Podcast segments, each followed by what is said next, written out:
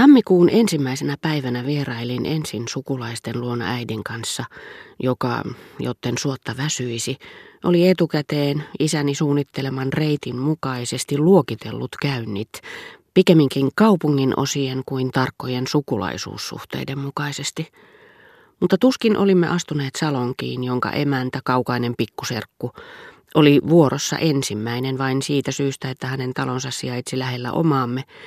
Äitini kauhistui nähdessään epäluuloisimman enoni parhaan ystävän, sokeroituja tai kuorutettuja kastanjoita käsissään, joka kyllä kielisi, ettemme olleetkaan aloittaneet kierrostamme enon luona.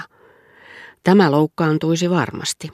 Hänestä olisi tuntunut luonnolliselta, että olisimme tulleet Madeleine-aukiolta pysähtymättä ensin Saint Augustinissa suoraan Jardin de Plante -puistoon, jonka varrella hän asui, ja lähteneet sieltä Rydöle-Kolde-Metsänin kautta.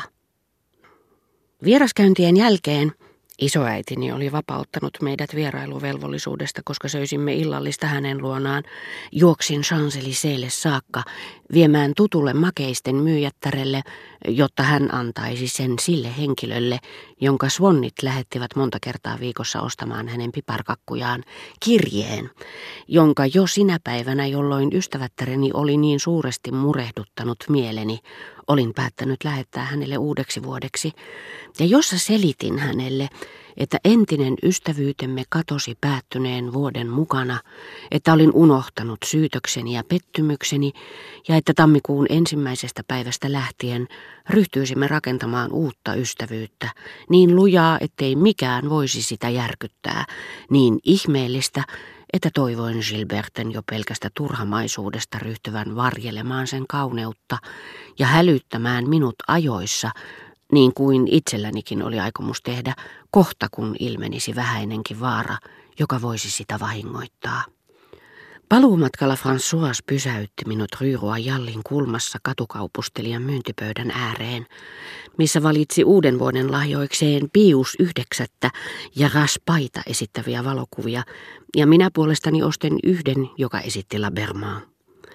Lukemattomista taiteilijaan kohdistuvista ihailun osoituksista oli tarttunut jonkinmoinen köyhyyden leima näihin ainutlaatuisiin kasvoihin, joilla hänen oli pakko niihin vastata, järkkymättömiin ja katoavaisiin kuin vaatteet, joita käyttävillä ihmisillä ei ole muita varastossa, ja joissa hän saattoi tuoda esiin vain ylähuulta varjostavan pienen poimun, kulmakarvojen kaaret, muutamia muitakin, mutta pysyväisiä piirteitten erikoisuuksia, jotka kaikki olivat palovamman tai kolhaisun turmeltavissa.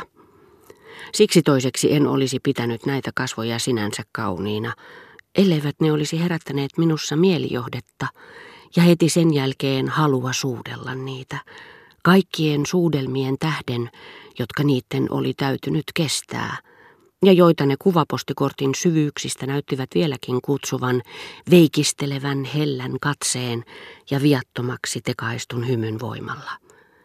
Sillä moni nuori mies herätti todennäköisesti La Bermassa samoja haluja, jotka hän Fedraan henkilöhahmon turvissa tunnusti, ja joiden tyydyttämisen kaikki teki niin helpoksi, jopa hänen kunniakas nimensäkin, joka korosti hänen kauneuttaan ja pidensi hänen nuoruuttaan.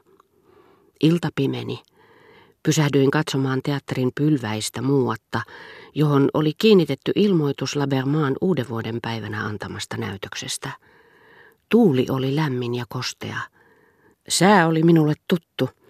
Tunsin ja aavistin, että uuden vuoden päivä ei muista eronnut, ettei se ollut ensimmäinen päivä uudessa maailmassa, missä olisin voinut toistaiseksi koskemattoman onnen taikavoimasta uudistaa tuttavuuteni Gilberteen, niin kuin maailman alussa, ikään kuin menneisyyttä ei vielä olisikaan.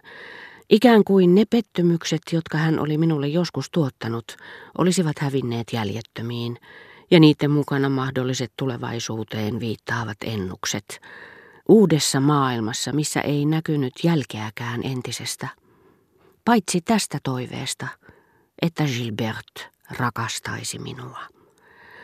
Tajusin, että jos sydämeni toivoi ympärillään uudistuvan niiden samojen kehysten, jotka eivät olleet sitä tyydyttäneet, Se johtui siitä, että sydämeni ei ollut muuttunut, ja tulin ajatelleeksi, miksi näin ollen Gilberten tunteetkaan olisivat muuttuneet.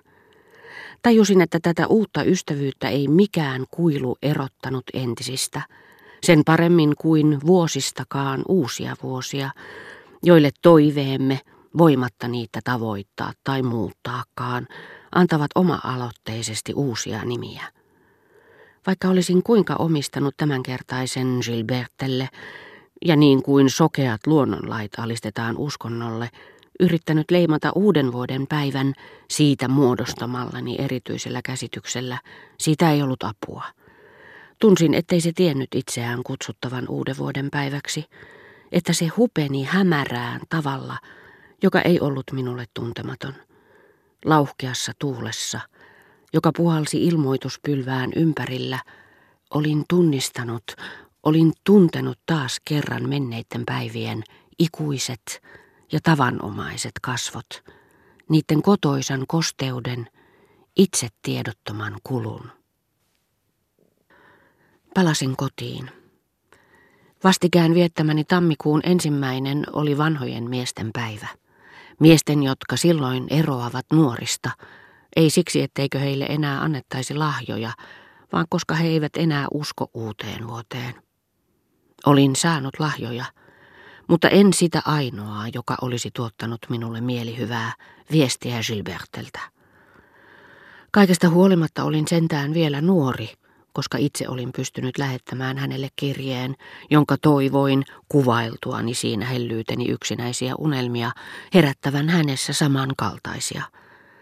Vanhentuneiden miesten alakuloisuus johtuu siitä, ettei heidän tulisi mieleenkään lähettää tämän tapaisia kirjeitä, joiden tehottomuuden he ovat oppineet tuntemaan. Kun olin käynyt levolle, kadulta kuuluva melu, jota kesti tavallista pitempään näin juhlailtana, piti minua valveilla. Ajattelin kaikkia niitä, joiden yö päättyisi nautintoihin, rakasta ja jopa kokonaista huvittelijoiden laumaa, joka luultavasti oli käynyt noutamassa La Berman tämän iltaisesta näytöksestä, josta olin ilmoituksesta lukenut. En edes kyennyt olettamaan rauhoittaakseni kiihtymystä, jonka tämä ajatus synnytti minussa tuona unettomana yönä, että La Berma ei ehkä ensinkään ajatellut rakkautta, koska hänen lausumansa säkeet, joita hän oli kauan tutkinut, muistuttivat hänelle kaiken aikaa, miten ihanaa se on, minkä hän muuten tiesikin ja tiesi niin hyvin, että sai tulkituksi sen herättämän tutun hämmingin, mutta uuden intohimon odottamattoman hellyyden läpitunkemana ihastuneille katsojille, vaikka joka ikinen olikin jo tuntenut sen sisimmässään.